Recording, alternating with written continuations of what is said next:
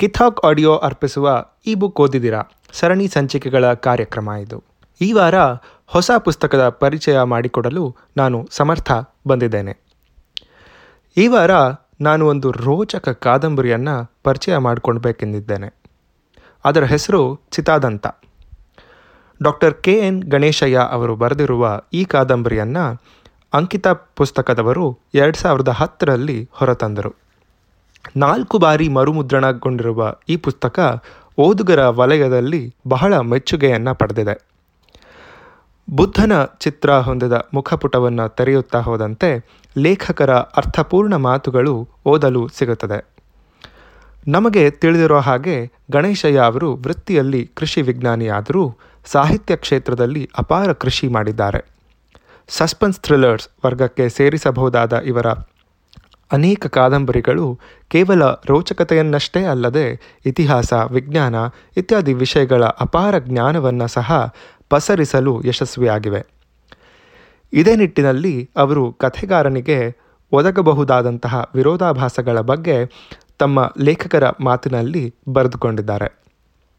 ಕಥೆಗಾರ ಹೇಗೆ ಕಥೆಯನ್ನು ನೈಜವೆನಿಸುವಂತೆ ಬರೆಯಬೇಕೋ ಅಥವಾ ನಿಜಕ್ಕೆ ಹೊರತಾಗಿ ಬರೆಯಬೇಕೋ ಕತೆಗಾರ ಹಾಗೂ ಓದುಗನಿಗೆ ಅದು ನಿಜವಲ್ಲ ಅಂತ ಗೊತ್ತಿದ್ರೂ ಕಥೆಯನ್ನು ನೈಜವೆನಿಸುವಂತೆ ಬರೆದರೆ ಮಾತ್ರ ಓದುಗನಿಗೆ ಮೆಚ್ಚುಗೆಯಾಗುವುದೇಕೆ? ನಿಜವನ್ನೇ ಬರೆದರೆ ಅದು ಕಥೆಯಾಗುವುದು ಹೇಗೆ? ನೀವು ಬರೆಯೋ ಕಥೆಯಲ್ಲಿ ನೈಜತೆ ಎದ್ದು ಕಾಣುತ್ತದೆ ಅಂತ ಓದುಗ ಹೇಳುವಾಗ ಅದನ್ನು ಹೊಗಳಿಕೆ ಎಂದು ಭಾವಿಸಬೇಕಾ? ಎಂದು ಅವರು ತಮ್ಮ ದ್ವಂದ್ವವನ್ನು ವಿವರಿಸುವ ಪರಿ ವಿಶೇಷವಾಗಿದೆ. ಅವರು ತಮ್ಮ ಚರಿತ್ರೆಯ ಸಂಶೋಧನೆ ಕತೆ ಹೆಣೆಯುವ ವಿಧಾನ, ಚರಿತ್ರೆ ಎನ್ನುವುದು ವಾಸ್ತವದಲ್ಲಿ ಏನು ಎಂಬುದರ ಬಗ್ಗೆ ವಿವರಿಸುವ ರೀತಿ ಬಹಳ ಆಕರ್ಷಕ. ಬನ್ನಿ, ಕಾದಂಬರಿಯ ಒಳಗೆ ಏನಿದೆ ಅಂತ ತಿಳಿಯೋಣ. ಕ್ರಿಸ್ತಪೂರ್ವ ಮುನ್ನೂರ ಇಪ್ಪತ್ನಾಲ್ಕರ ಒಂದು ದಿನ, ಸಿಂಧೂ ನದಿಯ ಒಂದೆಡೆ ಕಾಡುಗಳಲ್ಲಿ ಅಲೆಕ್ಸಾಂಡರ್ ನಮ್ಮ ದೇಶಕ್ಕೆ ಕಾಲಿಟ್ಟು ಪುರೂರವನ ಜೊತೆ ಯುದ್ಧ ಮಾಡಿ ವಾಪಸ್ಸು ತೆರಳುವಾಗ ಅವನ ಜೊತೆ ಅಮೂಲ್ಯವಾದ ವಸ್ತುಗಳನ್ನು ಋಷಿ ಮುನಿಯರನ್ನು ಗ್ರಂಥಗಳನ್ನು ಕೊಂಡೊಯ್ದನೆಂಬುದನ್ನು ತಿಳಿದಿದ್ದೇವೆ. ನಮ್ಮ ಹಿಂದಿನ ಸರಣಿ ಸಂಚಿಕೆಗಳಲ್ಲಿ ಪ್ರಸಾರವಾದ ಚಾಣಕ್ಯ ಪುಸ್ತಕದ ಪಾಡ್ಕ್ಯಾಸ್ಟ್ ಕೇಳಿದರೆ ನಿಮಗೆ ಈ ಹಿನ್ನೆಲೆ ದೊರೆಯುತ್ತದೆ. ಅದರಲ್ಲಿ ಈ ಸಿಂಧು ನದಿಯ ಕಾಡುಗಳಲ್ಲಿ ಚಂದ್ರಗುಪ್ತ ಮೌರ್ಯನಿಂದ ತಲೆಮರೆಸಿಕೊಂಡು ಓಡಾಡುತ್ತಿದ್ದ ಅಮಾತ್ಯ ರಾಕ್ಷಸರನ್ನ ಅರಸಿ ಅಲೆಕ್ಸಾಂಡರ್ನ ಸೈನಿಕರು ಓಡಾಡುತ್ತಿದ್ದರು. ರಹಸ್ಯ ಮೂಲಗಳಿಂದ ಅಮಾತ್ಯರಿಗೆ ತಿಳಿದು ಅವರನ್ನು ಸಂಧಿಸುತ್ತಾರೆ. ಸೈನಿಕರು ಅಲೆಕ್ಸಾಂಡರ್ ತಮ್ಮೊಡನೆ ಕರೆದೊಯ್ದಿದ್ದ ಋಷಿ ಅಶ್ವಘೋಷರು ಆತ್ಮಾಹುತಿ ಮಾಡಿಕೊಂಡರು. ಅವರು ಬೆಂಕಿಯನ್ನು ಪ್ರವೇಶಿಸುವ ಮೊದಲು ತಮ್ಮ ಚಿತಾಭಸ್ಮ ಸಿಂಧೂ ನದಿಯಲ್ಲೇ ಲೀನವಾಗಬೇಕೆಂದು ಅದನ್ನು ಚಾಣಕ್ಯರಿಗೆ ಸಿಗದಂತೆ ನಿಮ್ಮ ಕೈಗೆ ತಲುಪಿಸಬೇಕೆಂದು ಕೇಳಿಕೊಂಡಿದ್ದರು ಇದನ್ನು ಅರ್ಪಿಸಿಕೊಳ್ಳಿ ಅಂತ ಕೊಡುತ್ತಾರೆ. ಅಮಾತ್ಯರಿಗೆ ರೋಮಾಂಚನವಾಗಿ, ಸೈನಿಕರಿಗೆ ಕ್ಷೇಮವಾಗಿ ಹಿಂತಿರುಗುವ ಏರ್ಪಾಟು ಮಾಡಿಸಿ ತಮ್ಮ ಬಿಡಾರಕ್ಕೆ ಬಂದು ಆ ಗಂಟನ್ನು ತೆರೆದು ನೋಡ್ತಾರೆ. ಆ ಕುಡಿಕೆಯ ತಳವು ನೇರವಾಗಿ ಕಲ್ಲಿನ ಮೇಲೆ ಕುಳಿತಿರಲಿಲ್ಲ. ಬದಲಿಗೆ ಅದರ ತಳದ ಮೂರು ಮೂಲೆಯಲ್ಲಿ ಅಂಟಿಸಿದ್ದ ಮೊನಚಾದ ಕಲ್ಲಿನಂತಹ ತುದಿಗಳ ಮೇಲೆ ನಿಂತಿತ್ತು. ಅದನ್ನು ಕೈಗೆತ್ತಿಕೊಂಡು ಸೂಕ್ಷ್ಮವಾಗಿ ಗಮನಿಸಿದ ಅಮಾತ್ಯರಿಗೆ ಅವು ಕೇವಲ ಕಲ್ಲು ಚೂರಲ್ಲ ಎಂಬುದು ಖಾತ್ರಿಯಾಯಿತು ಅದನ್ನು ಭದ್ರವಾಗಿ ಒಂದು ಚೀಲದಲ್ಲಿ ಇಟ್ಕೊಂಡ್ರು. ಕಥೆಯ ಮುಂದಿನ ಭಾಗ ಸ್ವಾತಂತ್ರ್ಯ ಪೂರ್ವ ಆಗಸ್ಟ್ ಹದಿಮೂರು, ನೈನ್ಟೀನ್ ಫಾರ್ಟಿ ಸೆವೆನ್. ದೆಹಲಿಯ ಒಂದು ಸಣ್ಣ ಹಳ್ಳಿ. ಡಾಕ್ಟರ್ ಅಹುಜಾ ಆತಂಕದಿಂದ ಅವರ ಮಗನ ಜೊತೆ ಕುದುರೆಯನ್ನೇರಿ ಪೇಶಾವರದಿಂದ ನೆಹರೂರವರನ್ನು ಕಾಣಲು ಬಂದಿದ್ದರು ಮೂರು ದಿನದ ನಿದ್ದೆಯಿಲ್ಲದ ಪ್ರಯಾಣ, ನೆಹರೂರವರು ಸಹ ಭೇಟಿಗೆ ಸಿಗುತ್ತಿಲ್ಲ. ಚಿಂತೆ ಹೆಚ್ಚಾಗಿ ಅನಾರೋಗ್ಯಕ್ಕೆ ತುತ್ತಾಗ್ತಾರೆ. ಆ ರಾತ್ರಿ ಅವರ ಸ್ನೇಹಿತರ ಮನೆಯಲ್ಲಿ ತಂಗಿರ್ತಾರೆ. ಅವರ ಇಪ್ಪತ್ತೈದು ವರ್ಷದ ಮಗ ರಣಬೀರ್ ಸಿಂಗ್ ತಮ್ಮ ತಂದೆಯ ತಲೆಗೆ ಮುಲಾಮನ್ನು ಹಚ್ತಿರ್ತಾರೆ. ತಂದೆಗೆ, ತಾನು ಇನ್ನು ಬದುಕೋದಿಲ್ಲ ಅಂತ ಅನಿಸಿ ಮಗನನ್ನು ಕರೆದು, ಅವರ ಸೊಂಟಕ್ಕೆ ಒಂದು ಚರ್ಮದ ಪಟ್ಟಿ ಕೊಂಡ್ ಕಟ್ಟಿಕೊಂಡಿರುವುದಾಗಿ ಹೇಳಿ, ಅದನ್ನು ಭದ್ರವಾಗಿ ನೆಹರು ಕೈ ಸೇರಿಸಬೇಕೆಂದು ಕೇಳಿಕೊಂಡ್ರು. ಭಾರತ ಪಾಕಿಸ್ತಾನ್ ವಿಭಜನೆಯಾದರೆ ಅದನ್ನು ಸುಟ್ಟಾಕು ಇಲ್ವಾದರೆ ನೆಹರು ಕೈ ಸೇರಿಸು ಅಂತ ಎಚ್ಚರಿಸಿದರು. ಬಲವಂತವಾಗಿ ಆ ಪಟ್ಟಿಯನ್ನು ಬಿಚ್ಚಿ ಅವನ ಕೈಗೆ ಆ ಕ್ಷಣವೇ ನೀಡಿದರು. ಅದನ್ನು ಭದ್ರವಾಗಿ ಇಟ್ಕೊಳ್ಬೇಕು ಅಂತ ಕೂಡ ಎಚ್ಚರಿಕೆ ನೀಡ್ತಾರೆ. ಅಷ್ಟರಲ್ಲಿ ಯಾರೋ ಬಾಗಿಲು ತಟ್ಟದಂತಾಗುತ್ತೆ. ರಣಬೀರ್ ಸಿಂಗ್ ಕದ ತೆರೆದಾಗ ಅಲ್ಲಿ ಇಬ್ಬರು ವೈದ್ಯರು ನಿಂತಿದ್ದರು ಡಾಕ್ಟರ್ ಅಹುಜಾರವರ ಸ್ನೇಹಿತರು ಹೇಳಿ ಕಳಿಸಿದರೆಂದು ತಿಳಿಸಿ ಒಳಬಂದರು. ಸ್ವಲ್ಪ ಬಿಸಿನೀರು ತನ್ನಿ ಅಂತ ಅವನಿಗೆ ಹೇಳಿ ಒಳಗೆ ಕಳಿಸಿದ್ರು. ರಣಬೀರ್ ಒಳಗೆ ಹೋಗಿ ನೀರು ಕುದಿಸಿ ತಂದಾಗ ಅವರ ತಂದೆಯ ದೇಹದ ಮೇಲೆ ವಸ್ತ್ರವಿರಲಿಲ್ಲ. ಅವರನ್ನು ಶೋಧಿಸಿದಂತಿತ್ತು. ಆ ವೈದ್ಯರು ಕೂಡ ಅಲ್ಲಿರಲಿಲ್ಲ. ಅವರ ತಂದೆಯ ದೇಹದಲ್ಲಿ ಪ್ರಾಣವೂ ಇರಲಿಲ್ಲ. ಅವರು ಕಟ್ಟಿದ್ದ ಚರ್ಮದ ಪಟ್ಟಿ ಮಾತ್ರ ಭದ್ರವಾಗಿ ಇವನ ಬಳಿ ಇತ್ತು. ಇದಾಗಿ ಫಾಸ್ಟ್ ಫಾರ್ವರ್ಡ್ ಮಾಡಿದ್ರೆ ಕಥೆ ಮೇ ಒಂದು, ಎರಡು ಸಾವಿರದ ಎಂಟಕ್ಕೆ ಕರೆದೊಯ್ಯುತ್ತೆ. ಇಟಲಿಯಲ್ಲಿ ಟಿ ವಿಯನ್ನು ಗಮನಿಸುತ್ತಿದ್ದ ಸೈಮನ್ ಶೆಟ್ ಚೈನಾ, ತೈವಾನ್, ಶ್ರೀಲಂಕಾ ಎಲ್ಲೂ ನಮಗೆ ಬೇಕಾದದ್ದು ಸಿಗಲಿಲ್ವಾ? ಅಂತ ಕೋಪದಿಂದ ಗಾಜಿನ ಲೋಟ ಎಸ್ದ. ಪಕ್ಕದಲ್ಲಿದ್ದ ರಾಲ್ಫ್ ಮಾತನಾಡಲಿಲ್ಲ. ಇಪ್ಪತ್ತು ಲಕ್ಷ ಡಾಲರ್ ಸುರಿದವಲ್ಲ? ಅಂತ ಸೈಮನ್ ಪೇಚಾಡುತ್ತಿದ್ದ. ಎಲ್ಲ ಕೊಂಡಿಗಳನ್ನು ಕಿತ್ತಾಕು, ಅಂತ ರಾಲ್ಫ್ಗೆ ಆದೇಶ ಇಟ್ಟ. ಆಕೆಯ ಸಂಬಂಧ ಕಡಿದುಕೊಳ್ಳಬೇಕು ಅಂತ ರಾಲ್ಫ್ ತಕ್ಷಣವೇ ಯಾರಿಗೋ ಕರೆ ಮಾಡಿ ತಿಳಿಸಿದ.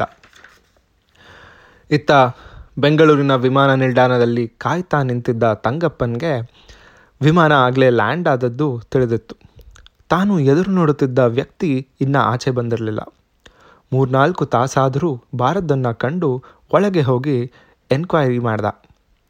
ಡಾಕ್ಟರ್ ಶಾಲಿನಿ ಫಿಲೋಮಿನಾ ಅವರು ಬಂದಿದ್ದಾರೆ ಅನ್ನುವ ಉತ್ತರ ಸಿಕ್ಕಿತು. ಆದರೆ ಅವರು ಹೊರಗೆ ಬಂದಿಲ್ವಲ್ಲ ಅನ್ನುವ ತವಕದಲ್ಲಿದ್ದ. ತನ್ನ ಬಾಸ್ ರಾಲ್ಫ್ಗೆ ಏನು ಉತ್ತರ ನೀಡಬೇಕು ಅನ್ನೋ ಆತಂಕ ಇನ್ನೊಂದೆಡೆ. ಮುಂದಿನ ದೃಶ್ಯ, national institute of advance study ಏರ್ಪಡಿಸಿದ್ದ ಕಮ್ಮಟ. ಅಲ್ಲಿ ಆರ್ಕಿಯಲಾಜಿಕಲ್ ಸರ್ವೆ ಆಫ್ ಇಂಡಿಯಾದಲ್ಲಿ ಕೆಲಸ ಮಾಡ್ತಿದ್ದ ನಲವತ್ತು ವರ್ಷದ ಡಾಕ್ಟರ್ ಪೂಜಾ ಅಜೈವಿಕರ ಬಗ್ಗೆ ಮಾತನಾಡ್ತಿದ್ರು. ಅದು ಮುಗಿಯುವಷ್ಟರಲ್ಲಿ ಸಿ ಬಿ ಐನ ಮಿಸ್ಟರ್ ರಾಜೇಶ್ ಅವರನ್ನು ಅರಸಿ ಬಂದಿದ್ದರು. ಪೂಜಾರನ್ನು ಸಂಧಿಸಿ ಎರಡು ಚಿತ್ರಗಳನ್ನು ತೋರಿಸಿ ಅದನ್ನು ಡಿಕೋಡ್ ಮಾಡಲು ಕೇಳಿಕೊಂಡರು. ಅದನ್ನು ಸೂಕ್ಷ್ಮವಾಗಿ ಗಮನಿಸಿ, ಬುದ್ಧದತ್ತ, ಅಶವದತ್ತ ಎಂದು ಪಾಲಿ ಭಾಷೆ ಬ್ರಾಹ್ಮಿ ಲಿಪಿಯಲ್ಲಿದ್ದ ಆ ಪದಗಳನ್ನು ಗುರುತು ಹಿಡಿದಳು. ಇದೆಲ್ಲಿ ಸಿಕ್ತು ಅಂತ ಕೇಳಿದಾಗ, ರಾಜೇಶ್, ಇದು ಇಂದು ಬೆಂಗಳೂರು ಏರ್ಪೋರ್ಟ್ನ ಲಾಂಜ್ನಲ್ಲಿ ಕೊಲೆಯಾದ ಶಾಲಿನಿ ಎಂಬುವಳ ಮೊಬೈಲ್ನಲ್ಲಿ ಸಿಕ್ಕಿದವು. ನೀವು ಪುರಾತನ ಭಾಷೆಗಳ ಅಧ್ಯಯನ ಮಾಡಿರುವುದರಿಂದ ನಿಮ್ಮನ್ನು ಅರಸಿ ಬಂದವು ಅಂತ ಹೇಳಿ ಪೂಜಾರನ್ನು ಕೊಲೆ ನಡೆದ ಜಾಗಕ್ಕೆ ಕರೆದೊಯ್ಯುತ್ತಾನೆ. ಕೊಲೆಯಾದ ಜಾಗದಲ್ಲಿ ವಾರ್ನಿಂಗ್, ತೇರಾವಾದೀಸ್ ಎಂದು ಬರೆದದ್ದನ್ನು ಕಂಡರು.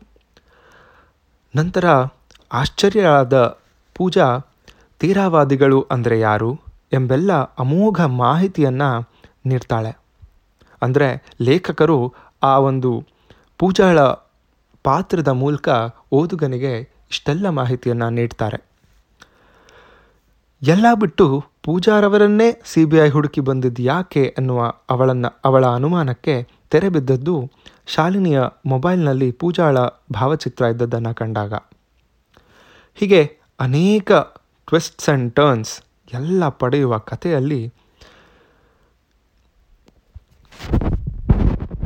ಇದು ಬುದ್ಧನ ದಂತಕ್ಕೆ ಸಂಬಂಧಪಟ್ಟ ಯಾವುದೋ ಒಂದು ಜಾಲ ಅನ್ನೋದನ್ನು ಕಂಡುಹಿಡಿತಾರೆ. ಅಷ್ಟರಲ್ಲಿ ಡಾಕ್ಟರ್ ಪೂಜಾ ಶಾಲಿನಿಯ ಮೊಬೈಲ್ನಲ್ಲಿ ತಮ್ಮ ಅಸಿಸ್ಟೆಂಟ್ ಆಗಿದ್ದ ರಚಿತಾ ಕೌರ್ ಚಿತ್ರವೂ ಇದ್ದದ್ದನ್ನು ಕಂಡು ಅವಳಿಗೆ ಕರೆ ಮಾಡಿ ಎಚ್ಚರ ನೀಡ್ತಾಳೆ. ಹಾಗೆ ಈ ಜಾಲದಲ್ಲಿ ಇವರಿಬ್ಬರು ಹೇಗೆ ಸಿಲುಕಿದರೆಂಬುದನ್ನು ತಿಳಿಯುವಂತೆ ಕೂಡ ಹೇಳಿದ್ದಳು. ರಚಿತಾಳ ಚಿತ್ರದಲ್ಲಿ ಪೂಜಾ ಕೂಡ ಇದ್ದದ್ದಕ್ಕೆ ಸಿ ಬಿ ಐನವರು ರಚಿತಾಳರನ್ನು ಹುಡುಕುವುದರ ಕಡೆ ಗಮನ ಹರಿಸಿರಲಿಲ್ಲ. ಕತೆ ಹೀಗೆ, ಬೌದ್ಧ ಧರ್ಮ ಶ್ರೀಲಂಕಾನಲ್ಲಿ ಹೇಗೆ ಬೆಳೆಯಿತು, ಬುದ್ಧನ ಮೂಲ ತತ್ವಗಳನ್ನು ರಕ್ಷಿಸುವ ಶಾಂತಿಪ್ರಿಯರಾದ ತೇರಾವಾದಿಗಳು ಮುಂದೆ ಹೋರಾಟದ ಹಾದಿ ತುಳಿಯುವುದು ಹೇಗೆ ಶ್ರೀಲಂಕಾದಲ್ಲಿ ಬೌದ್ಧ ತತ್ವ ಹೇಗೆ ಕಲುಷಿತಗೊಂಡಿತು ಎಂಬುದೆಲ್ಲ ಮಾಹಿತಿಯನ್ನು ಡಾಕ್ಟರ್ ಪೂಜಾರ ಪಾತ್ರದ ಮೂಲಕ ಲೇಖಕರು ನಮಗೆ ತಿಳಿಸ್ತಾ ಹೋಗ್ತಾರೆ. ಅತ್ತ ಕಡೆ ರಚಿತಾ ತನ್ನ ಸಂಸ್ಥೆಯ ಸೀನಿಯರ್ ಆಗಿದ್ದ ಸುಹಾಸ್ ಜೊತೆಗೆ ತಮ್ಮ ಹುಟ್ಟೂರಾದ ಪಂಜಾಬ್ನ ಒಂದು ಹಳ್ಳಿಗೆ ಹೋಗ್ತಾರೆ. ಅವಳ ಪೂರ್ವಜರು ಅವಳಿಗೆ ಹೇಳಿದ್ದ ಯಾವುದೋ ಒಂದು ರಹಸ್ಯದ ರಕ್ಷಣೆಗಾಗಿ ಅವಳು ಹೋಗಿರ್ತಾಳೆ. ಚಂಡೀಗರ್ ಏರ್ಪೋರ್ಟ್ನಿಂದಲೇ ರಚಿತಾ ಹಾಗೂ ಸುಹಾಸ್ರನ್ನ ಒಂದು ಸ್ಕಾರ್ಪಿಯೋ ಕಾರ್ ಹಿಂಬಾಲಿಸುತ್ತಿದ್ದು ಅವರಿಗೆ ತಿಳಿದಿರಲಿಲ್ಲ.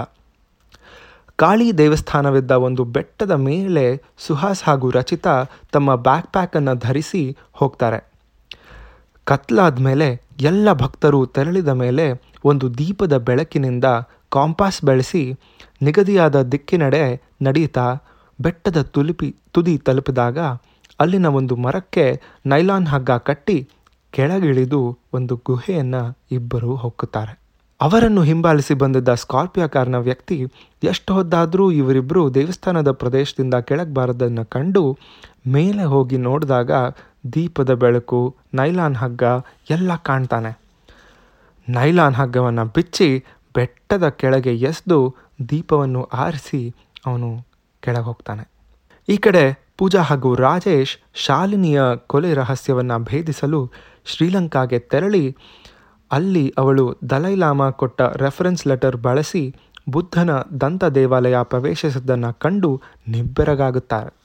ಆ ಕಡೆ ಇಟಲಿ ಮಾಫಿಯಾ ಹಾಗೂ ಈ ಶಾಲಿನಿಯ ಸಾವಿಗೆ ಏನು ಸಂಬಂಧ? ಶಾಲಿನಿಯನ್ನು ಕೊಲೆ ಮಾಡಬೇಕೆಂದು ಕಾಯುತ್ತಿದ್ದ ತಂಗಪ್ಪನ್ ಆಚೆ ಇದ್ದರೆ ಶಾಲಿನಿಯ ಕೊಲೆ ಮಾಡಿದವ್ರು ಯಾರು? ಶಾಲಿನಿಗೂ ದಲೈಲಾಮಾಗೂ ಏನು ಸಂಬಂಧ? ಅಸಲಿಗೆ ಶಾಲಿನಿಯ ಕೊಲೆಯ ಹಂತಕರನ್ನು ಹುಡುಕಿ ಪೂಜಾ ಹಾಗೂ ರಾಜೇಶ್ ಶ್ರೀಲಂಕಾಗೆ ಹೋಗಿದ್ದಾದರೂ ಯಾಕೆ? ಡಾಕ್ಟರ್ ಪೂಜಾ ಹಾಗೂ ರಚಿತಾಳ ಫೋಟೋಗಳು ಅವಳ ಮೊಬೈಲ್ನಲ್ಲಿ ಇದ್ದದ್ದು ಹೇಗೆ? ಶ್ರೀಲಂಕಾದಲ್ಲಿದ್ದ ಬುದ್ಧನ ದಂತ ನಿಜವಾಗಿಯೂ ಬುದ್ಧನ ದಂತವೇನಾ? ರಚಿತಾ ಹಾಗೂ ಸುಹಾಸ್ ಗುಹೆಯನ್ನು ಪ್ರವೇಶಿಸಿ ಅಲ್ಲಿ ಕಂಡದಾದರೂ ಏನನ್ನ? ಹಾಗೆ ಅವರು ಗುಹೆಯಿಂದ ಆಚೆ ಹೇಗೆ ಬಂದರು? ಮುಂಚೆ ಸತ್ತ ಡಾಕ್ಟರ್ ಅಹೂಜಾ ರಕ್ಷಿಸಲು ಹೇಳಿದ ರಹಸ್ಯಕ್ಕೂ ಈ ಕಥೆಗೂ ಏನು ಸಂಬಂಧ? ಇದೆಲ್ಲವನ್ನು ತಿಳಿಯೋದಕ್ಕೆ ನೀವು ಈ ಪುಸ್ತಕವನ್ನು ಕೊಂಡು ಓದಲೇಬೇಕು. ಅಬ್ಬ, ಎಷ್ಟೊಂದು ಮಾಹಿತಿ, ಎಷ್ಟೊಂದು ರೋಚಕತೆ. ಕ್ರಿಸ್ತಪೂರ್ವದಿಂದ ಹಿಡಿದು ಆಧುನಿಕ ಯುಗದ ತಂತ್ರಜ್ಞಾನದವರೆಗೂ ವ್ಯಾಪ್ತಿ ಹೊಂದಿರುವ ಈ ಕಾದಂಬರಿ ಕ್ಷಣ ಕ್ಷಣಕ್ಕೂ ರೋಚಕತೆಯನ್ನು ಹೆಚ್ಚಿಸುತ್ತಲೇ ಹೋಗುತ್ತೆ. ಪ್ರತಿ ಪುಟದಲ್ಲೂ ಐತಿಹಾಸಿಕ ದಾಖಲೆಯ ಆಧಾರದ ಮೇಲೆ ಕತೆ ಹೆಣೆದಿರುವ ರೀತಿ ನಿಮ್ಮನ್ನು ವಿಸ್ಮಯಗೊಳಿಸದೇ ಇರಲಾರದು. ಬೌದ್ಧ ಧರ್ಮದ ಆರಂಭದ ದಿನದಿಂದ ಅಶೋಕ ತನ್ನ ಮಗಳನ್ನು ಶ್ರೀಲಂಕಾಗೆ ಕಳುಹಿಸಿ ಬೌದ್ಧ ಧರ್ಮದ ಪ್ರಚಾರ ಮಾಡಿಸಿದ ಕಾಲದಿಂದ ಇಂದಿನ ದಿನದವರೆಗೂ ನಡೆದಿರುವ ಅನೇಕ ಘಟನೆಗಳ ಪರಿಚಯ ನಮಗಾಗತ್ತೆ. ಅಲೆಕ್ಸಾಂಡರ್ನ ಕುದುರೆಯ ಬಗ್ಗೆ ಮಾಹಿತಿ ಹಾಗೂ ಈ ಕತೆಗೆ ಸ ಹೊಣ ಬೆಸೆದಿರುವ ಸಂಬಂಧ ಇನ್ನೂ ವಿಸ್ಮಯಗೊಳಿಸುತ್ತದೆ. ಇಡೀ ಕಾದಂಬರಿಯಲ್ಲಿ ಹುಡುಕುವ ನಿಧಿ ಅಥವಾ ರಹಸ್ಯ ನನಗೆ ಓದುತ್ತಾ ದೊರೆತ ರೋಚಕತೆಯಲ್ಲೇ ಸಿಕ್ತು ಅಂದರೆ ತಪ್ಪಾಗದು. ಈ ಕಾದಂಬರಿಯನ್ನು ಒಂದು ಚಲನಚಿತ್ರ ಮಾಡಿದ್ರೆ ಖಂಡಿತ ಬಾಕ್ಸ್ ಆಫೀಸ್ ಹಿಟ್. ಹಾಗಾದರೆ ನೀವು ಈ ಬುಕ್ ಓದ್ತೀರಾ ಅಲ್ವಾ? ಮುಂದಿನ ಸಂಚಿಕೆಯಲ್ಲಿ ಭೇಟಿಯಾಗೋಣ. ಅಲ್ಲಿಯವರೆಗೂ ನಮಸ್ಕಾರ.